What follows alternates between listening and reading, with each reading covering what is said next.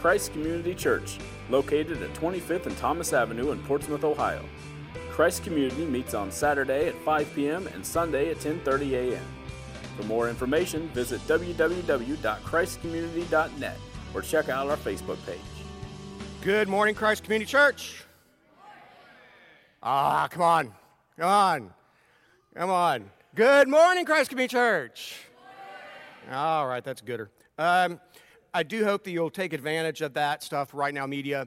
Um, I've been on it. There's some really good stuff on there Bible studies by Tony Evans and Matt Chandler and Tim Keller and, and people like that. So, great stuff to, uh, to look at there.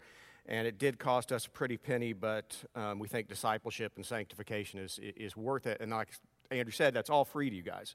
So, church paid for it. You can download the app, you'll get a code, you can log on, and done. And you've got complete access to it. Um, I apologize ahead of time for a couple things. One is um, we have been running a bit of a skeleton crew. Um, Mom and dad are on vacation. Paula's on vacation celebrating her wedding anniversary. And Megan is in uh, roughing it in Myrtle Beach, South Carolina. She's actually down there, uh, one of the main speakers at Ecclesia Church, uh, speaking at a women's conference there, and um, one of the fastest growing churches in America. Uh, but I still a little worried and would appreciate your prayers uh, because uh, I think you've seen the news, and it doesn't surprise me that we have a drop in, in live attendance this week with the COVID spike we've had in this, in this area. I'm sure that you folks online, there are more of you online than are here. Um, and I understand that, but there have been COVID outbreaks uh, at John MacArthur's church in Los Angeles. There was a, um, a Bible study conference in Charlotte uh, last week. There was a COVID outbreak there. So if you would pray for Megan's travels and that she come home virus free, that would be appreciated. Uh, I really would appreciate that. You know, uh, I, I, I, I never like preaching on this. We, you know, here we don't determine the sermon topics. I pick the book we're going to go through, and we go chapter by chapter, verse by verse. That's just what we do. And we preach whatever is there. And this week, it's talking about money and greed. And nobody likes to hear it, and no preacher likes to preach about it. And uh, especially a church that doesn't pass the plate, doesn't believe in health and wealth. Um, but it's here. But before we get there, I need you to understand this. Um, oh, the other thing I need to apologize this. Um, I also don't tell her this. Don't tell Megan. I don't sleep well when she's gone. So I'm on like two hours sleep. So this could be interesting. Um, it may be meandering, but at least it will be short. Um, there is that to keep in mind. But I, I want to confess this to you. When I'm preaching about money and greed and sacrifice this morning, I'm preaching to myself as much as I'm preaching to you because it's just really easy to fall into this. Like, like confession time. You ready? Okay. CCC, forgive me for I have sinned, and here we go. Halloween used to be my favorite time of year. Used to be. This used to be my favorite time of year because you get, you know, this time of year you get football, you get cooler weather, which I love because I start sweating when it's 73 degrees. You know, um, I used to love politics. That's changed. Um, and, you know, so this used to be my favorite time of year until we get, you know, COVID and this dumpster fire that is 2020. But I have been, since I was a little kid, a fan of scary movies. Now, I have to say scary movies because my wife reminds me if I say horror movies, that may not be heard correctly. So, scary movies. And so, when I was little, I don't know how many of you remember this. Most of you probably aren't old enough for paying attention to it. But when I was like four or five years old in the 70s, we used to have a channel that you could pick up, even with rabbit ears, out of Cleveland, WUAB out of Cleveland. It was an independent station. And on Saturday afternoons, they had a guy named Superhost. And Superhost at noon would start playing Three Stooges shorts. I didn't really care too much for those, but at one o'clock, he played monster movies. So Creature from the Black Lagoon and the Wolf Man and Dracula and Frankenstein and, and, you know, that kind of stuff, or Godzilla or whatever, King Kong. And I loved it. I was mesmerized, right? You know, just sitting there like picking dry cereal in a box and just, just ah, and I loved it. And I grew up to just love scary movies. I just, I just do. And so then, you know, I, I, get older, and, and, and then back when I was a lawyer and had, had money, um, back when I was doing that, you know, I would buy DVDs of like all my favorite scary movies, and, and this time of year I would just binge watch them. Even when I was practicing law, I would take Halloween Day off and just, for like 12 hours, eat nothing but popcorn and probably down like two liter and a half of pop and, you know, and just watch scary movies. Well, but then, you know, these boutique factories start popping up, making stuff, limited edition stuff for fans of scary movies. I didn't pay that much attention to at the time. I thought, I got my DVDs, I just want to watch the movies. And then you get Netflix and Amazon Prime and, and, and so forth. I'm like, ah, I got access to everything. What's the big deal? Well, but then these boutiques started not just offering limited editions, they started buying the license. So you couldn't find this stuff anywhere anymore unless you bought it from them. You can't find it on Amazon anymore. Can't find it on Netflix anymore, that kind of stuff. Ugh. So I was like, eh, I don't know.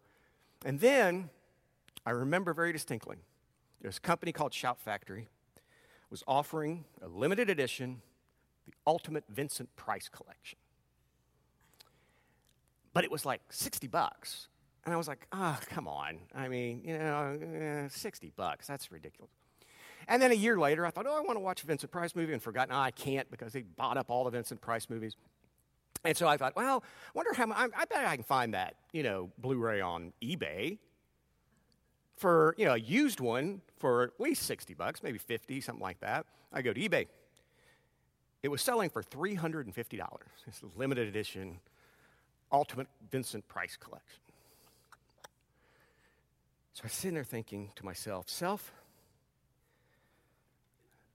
that's a, that's a good investment right there.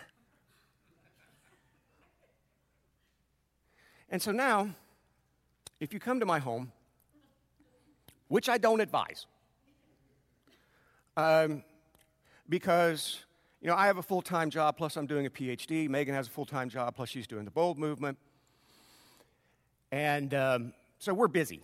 You know, Megan gets home six o'clock, we eat, and then she disappears and works on the Bold Movement till eleven o'clock. And so we're busy. And so the house is, you know, clean ish, you know, kind of thing. And, but if you go into our house and you walk up the stairs, it's a small house, you go up to the stairs, you'll see there are three rooms upstairs. To the right is our bedroom. There is nothing in there but a bed and a dresser. That's it. Because we never go there until it's time to sleep. We just don't pay attention to it. And then if you go straight, that is Megan's, that is the world headquarters of the Bold Movement. And you can barely get the door open because there's nothing but shirts that say fluff is for pillows, not for women's ministry, everywhere, and coffee cups and all this other kind of stuff. You know. And then you go to the left, that's my office. And you go into my office, and there are two shelves of books theology, New Testament, Greek, church history, stuff like that. Then you turn to the other wall, and there are werewolf statues. and probably a couple hundred horror movies. I know your pastor's weird. You don't have to tell me. But this is this is my life. And so this week, you still love me, thank you. This week, I I was getting ready to sit down and, and look at this again, and I, my mind was elsewhere. And I get an email from one of those boutique companies, and it says, you know, prepare for Joe Bob special on Friday night. Don't know who Joe Bob is, shame on you. He's a horror movie host. And so prepare for Joe Bob's with this limited edition Joe Bob action figure. Only $20. I thought, wow, I got to have that. That's going to be worth a lot of money. I bought it. Then I sit down, and this is how God works. I open Acts 5, where it's talking about greed and selfishness. And And what the text was saying beyond the Greek was Matt, it's the message from the Lord. You're an idiot. so there's my confession. Let's get into Acts 5 1 through 16.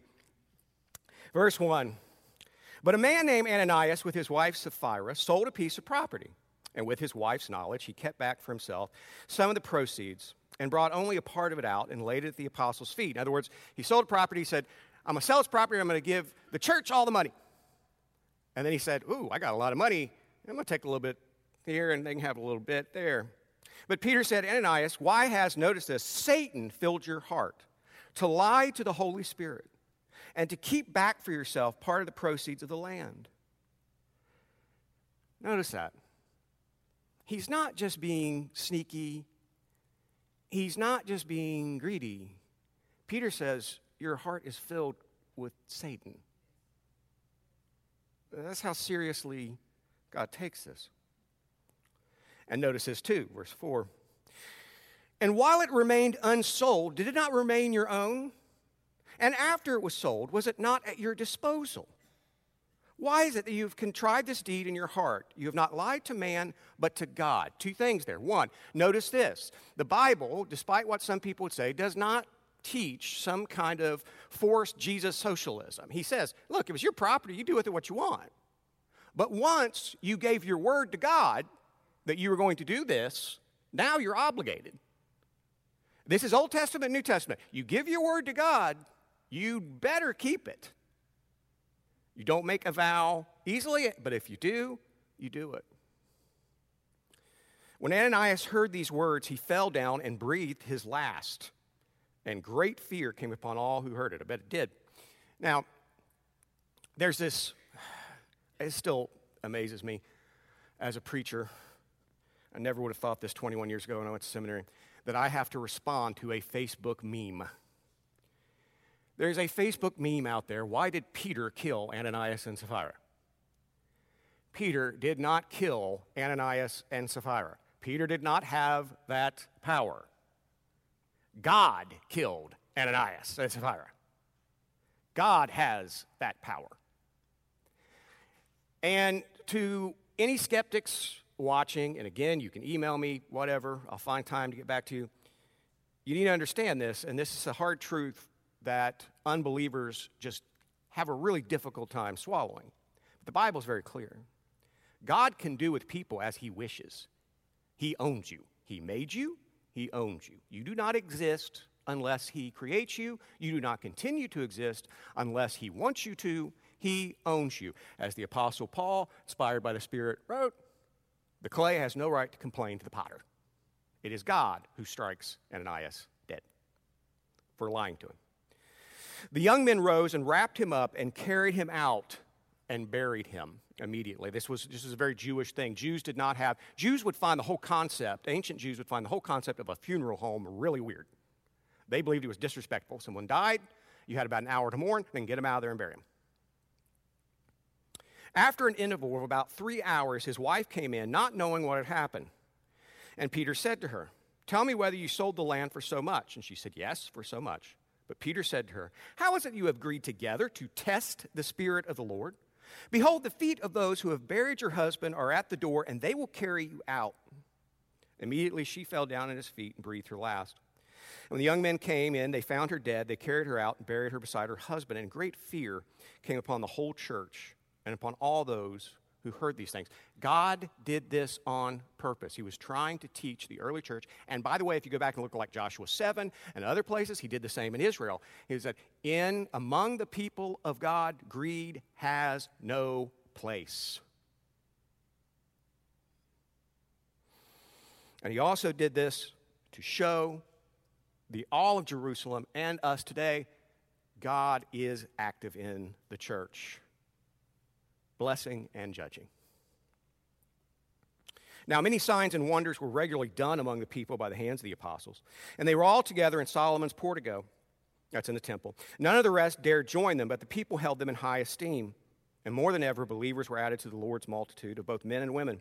So that even if they carried out the sick into the streets and laid them on cots and mats, that as Peter came by, at least his shadow might fall on some of them. And the people also gathered from the towns around Jerusalem, bringing the sick and those afflicted with unclean spirits, and they were all healed. This was a warning to the church then, it's a warning to the church now to watch your heart.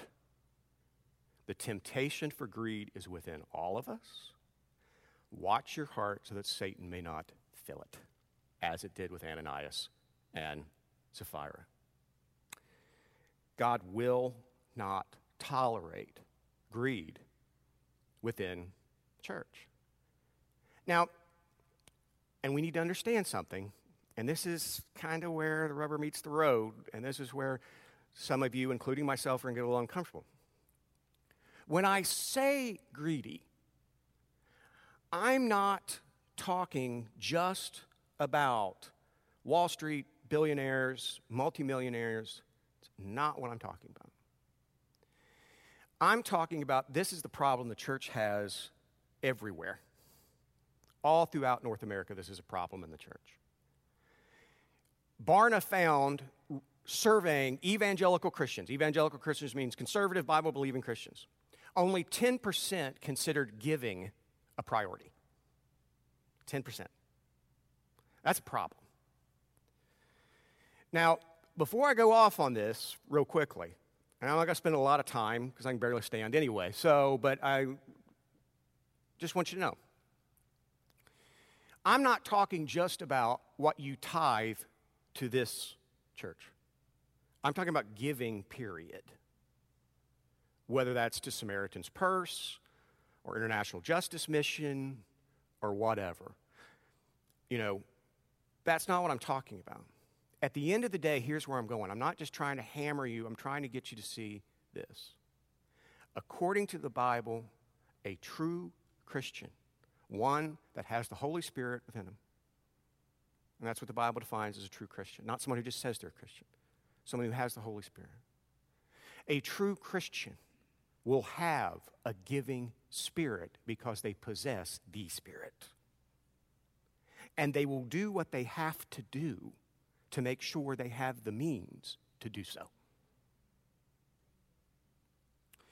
You see, one of the things Acts does is it confronts idolatry. Idolatry is anything, anything that you put as a priority above God. You could make your spouse and your kids an idol. You can make your bank account or your investments an idol. You show me your checkbook, I will show you your God.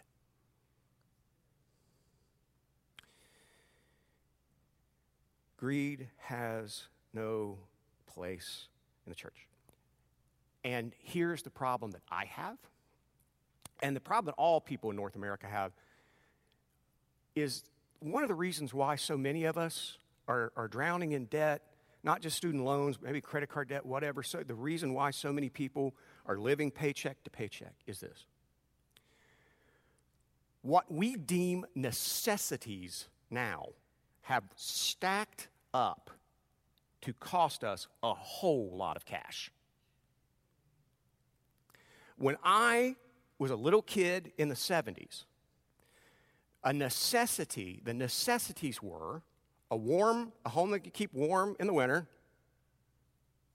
a car that ran, clothes without holes in them, and maybe one TV. That's about it. Food. In the 80s, it then became mini TVs and cable and mini cars. Then in the 90s, it became desktops and dial up. Then in the 2000s, we added Netflix, Amazon Prime, high speed Wi Fi, tablets, phones, laptops, 4K, Blu ray, on and on and on and on. And what I've got to ask myself and what you have to ask yourself is what are truly, what is really a necessity? What can we do without to help those who are truly hurting and in need? it may seem like a little thing that I spent 20 bucks to get this little memento, this limited edition memento that I'll put up on a bookshelf and it'll sit there collecting dust until I croak. And then Jackson will inherit it. And he'll, then he'll probably sell it on eBay for a lot of money. But anyway,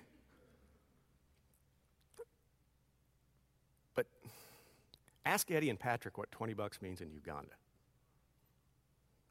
Ugh. See, that hurts. And I am not trying to guilt trip you to where you're never going to buy something for, yeah, like, let me get this real clear. Uh, wives, I'm not saying your husbands do not owe you an anniversary gift.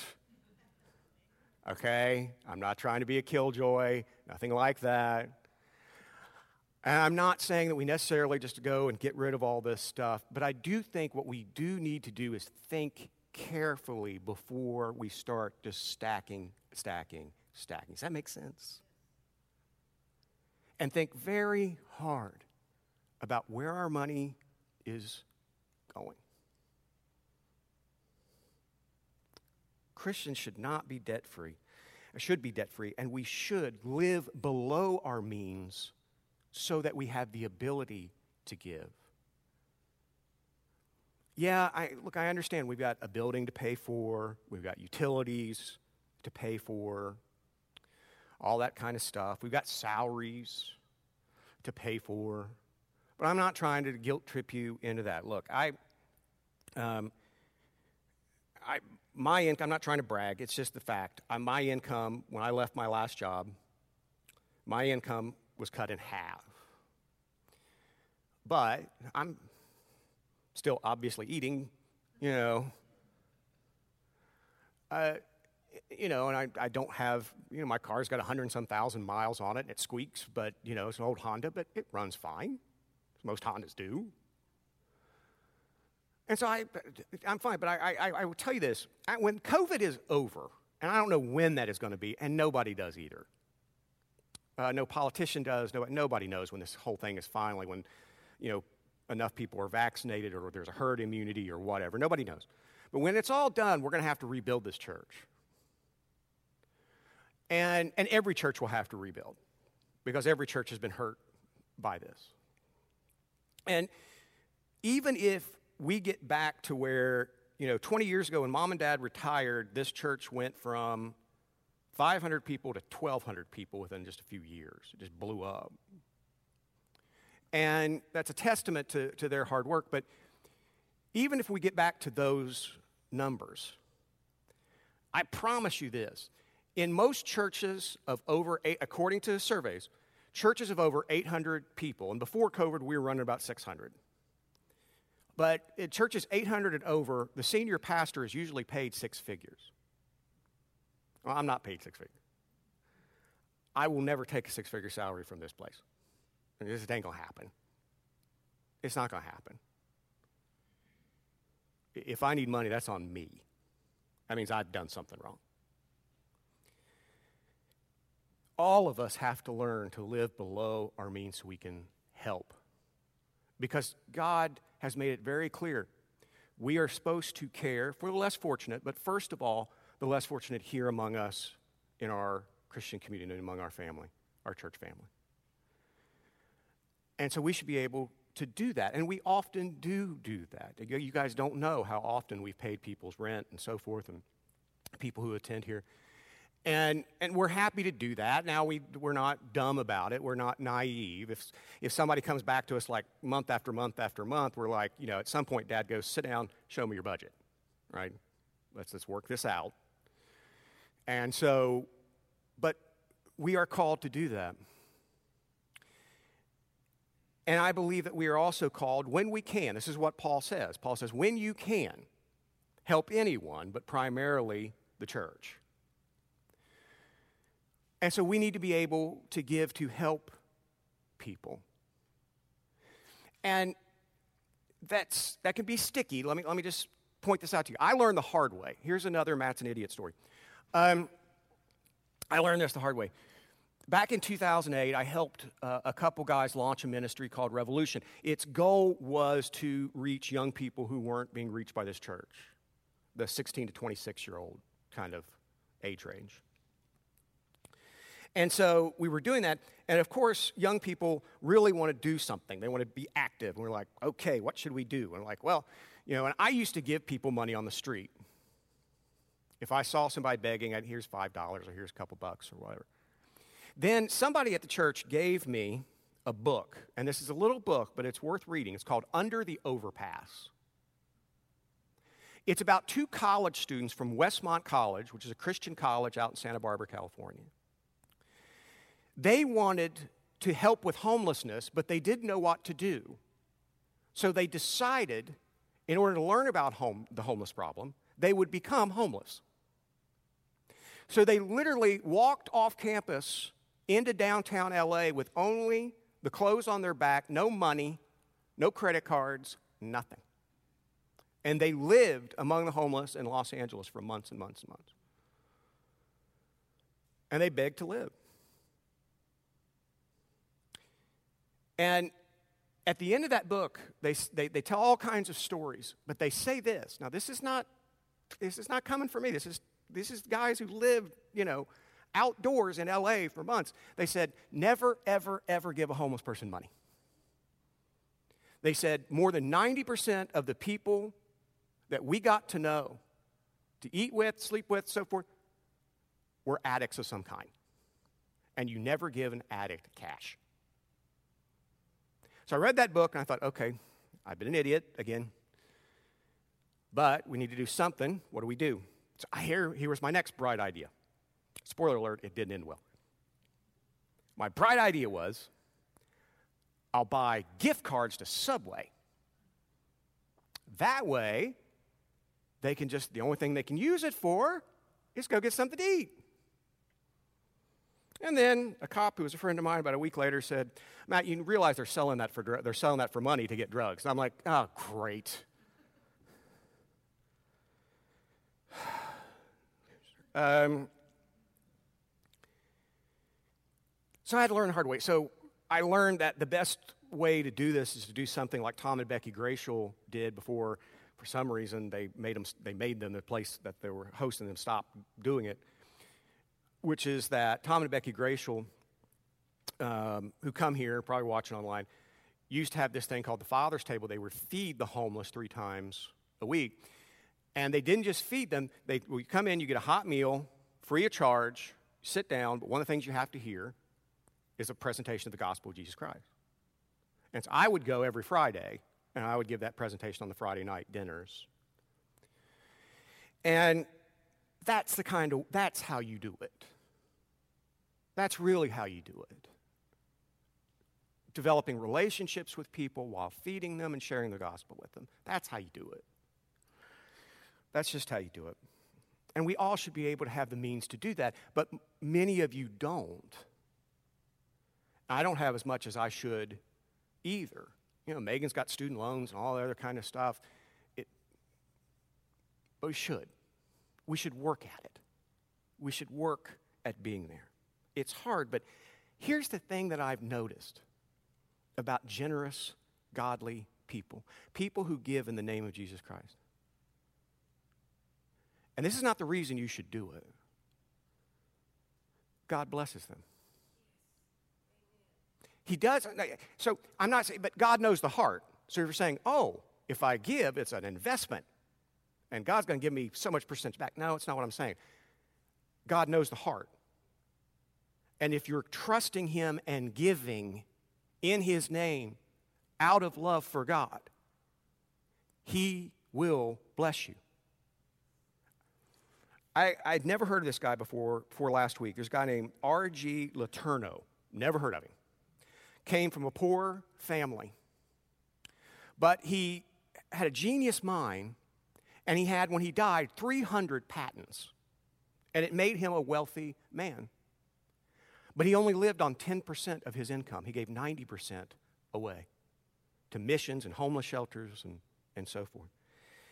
And he said this He goes, I love this quote I shovel out the money, and God shovels it back, but God has a bigger shovel. I've seen that happen with my parents. My parents, I'll, I'll brag on them because they're gone, and, and, and you know, they won't be back till, till next week. They're getting a much needed vacation. Um, well, mom's getting a vacation. Dad likes being at the beach about as much as I like watching Hallmark movies. Um, he hates it. In fact, it was funny because at staff meeting before they left, he came up to me and said, Hey, he said, um, the preaching schedule. I said, Yeah. Because I'm having to preach this weekend and next weekend since because they're not getting back till late Saturday night. And so he said, um, What do you want to do? You just want to, do you want to me to preach that third weekend and go back to regular schedule? I said, Dad, what are you asking? He said, Well, do you want me to preach two weeks in a row? I said, Dad, do you want to, do you want to preach two weeks in a row? And he looked at me and said, Matt, for a week, I will have nothing to do. I said, you, are preach two weeks in a row. I'll give you something to do. That's fine. Um, but my, my, parents have always been very generous. When I was little, we didn't have much money. In the 70s, we just didn't have much money. I, my, I remember my mom crying because she, she thought she had budgeted everything down and we were going to be just fine. And then she got the notice that school photos were coming and she forgot about it. And she cried because we just didn't have the money for it. It was in the 70s. But then, you know, they went into the corporate world in the 80s and 90s, and God blessed them. They worked very hard and they did very well for themselves. But they were always very, very generous and things that you guys never saw. I remember riding in their back seat and they were talking and it was a terrible situation. This was many, many years ago. It's a terrible situation. Guy had abandoned his wife, and the wife was a homemaker. She didn't have a job, didn't know how to pay the bills, had kids. And they didn't think I was paying any attention because usually I didn't. And they were talking, and dad said, Well, what'd you do? And mom said, Well, I, I, I paid her rent, got her groceries, and paid her utilities. And dad said, Okay, okay, good. And they would do that all the time and they just got more and more money when they do it. And they weren't asking for that. Dad tries to give me stock picks all the time. I never take them because I'm guaranteed he's just lucky. He's just being blessed. But this is what happens to a person who truly has a giving spirit from the Lord because they love God. And giving, sacrificial giving in the name of Jesus can have an incredible impact now and eternally. I, I'll tell you the story and then I'll quit. I read this story, another story I'd never heard until about a week ago. Man born overseas, I believe Scotland, and he came to the United States in the 1920s, in the roaring 20s to attend seminary and to become a minister. He ended up staying and he took over a large church outside of New Orleans. The Great Depression hits. Most people are out of work. And one day he's in a small grocery store and there's a man in front of him and the man is looking at the groceries and he's looking at his cash and he's looking at his groceries and the pastor realized he doesn't have enough money. So he walked up behind him and he said, Sir, don't turn around. I'm going to hand you $5. I want you to take it and buy your groceries and just know Jesus loves you. The man bought the groceries, he didn't turn around, he walked out. Years later, this pastor is preaching at one of his friends' churches in another part of New Orleans. And he preaches the sermon and he finishes and he goes down and talking to people and a guy walks up and he said, "Sir, you won't remember this. Years ago when the depression hit, I lost my job. I couldn't find a job. We were evicted from our home. I had a wife, two kids. We had no food no prospects, no relatives, nothing. My wife and I had decided to commit suicide. But my son and daughter were hungry, and we decided maybe we'd take the last few dollars we had and buy them one last meal. I asked my children what they wanted. I went into the grocery store only to realize I was a few dollars short. And a voice behind me said, Don't turn around. Take this $5 bill, pay for your groceries, and just know Jesus loves you. I paid for the groceries. And I drove to a spot because we only had a car where we decided to eat the meal and then kill each other. But as our children ate, and that voice resonated in my ears, I decided, I just don't know if I can do it. My wife and I were both crying. I put the pistol away, drove off, just hoping we'd find something. And the first thing I saw when I pulled out of that field was a little church. And on the sign it said, Jesus loves you. He said, I pulled into that church. I talked to the pastor. We gave our lives to the Lord that day. And the church helped us find a place to stay and fed us until I could find a job. He said, sitting here today listening to you preach, listening to your accent and your voice, I know it was you. He said, I want you to know you saved our lives that day, now and eternally. That's the impact it can have. To give in the name of Jesus Christ. But you have to have the ability to do it. Let's pray. Father God, forgive us all, myself, the chief of sinners, for cluttering our lives with things we barely use, paying for things we don't use, racking up credit card debt. Help us, Father, to remember those who are truly in need that we are called to give, to have a giving heart, to give out of love, out of love for you and what you've done on the cross for us. Help us to remind all of us that we make wiser decisions. Break our hearts. Help us to help others in your name. Not that we would get the credit or this church would get the credit, but that you would get the credit. And that through that giving, people would have not just a better life now, but an eternal one.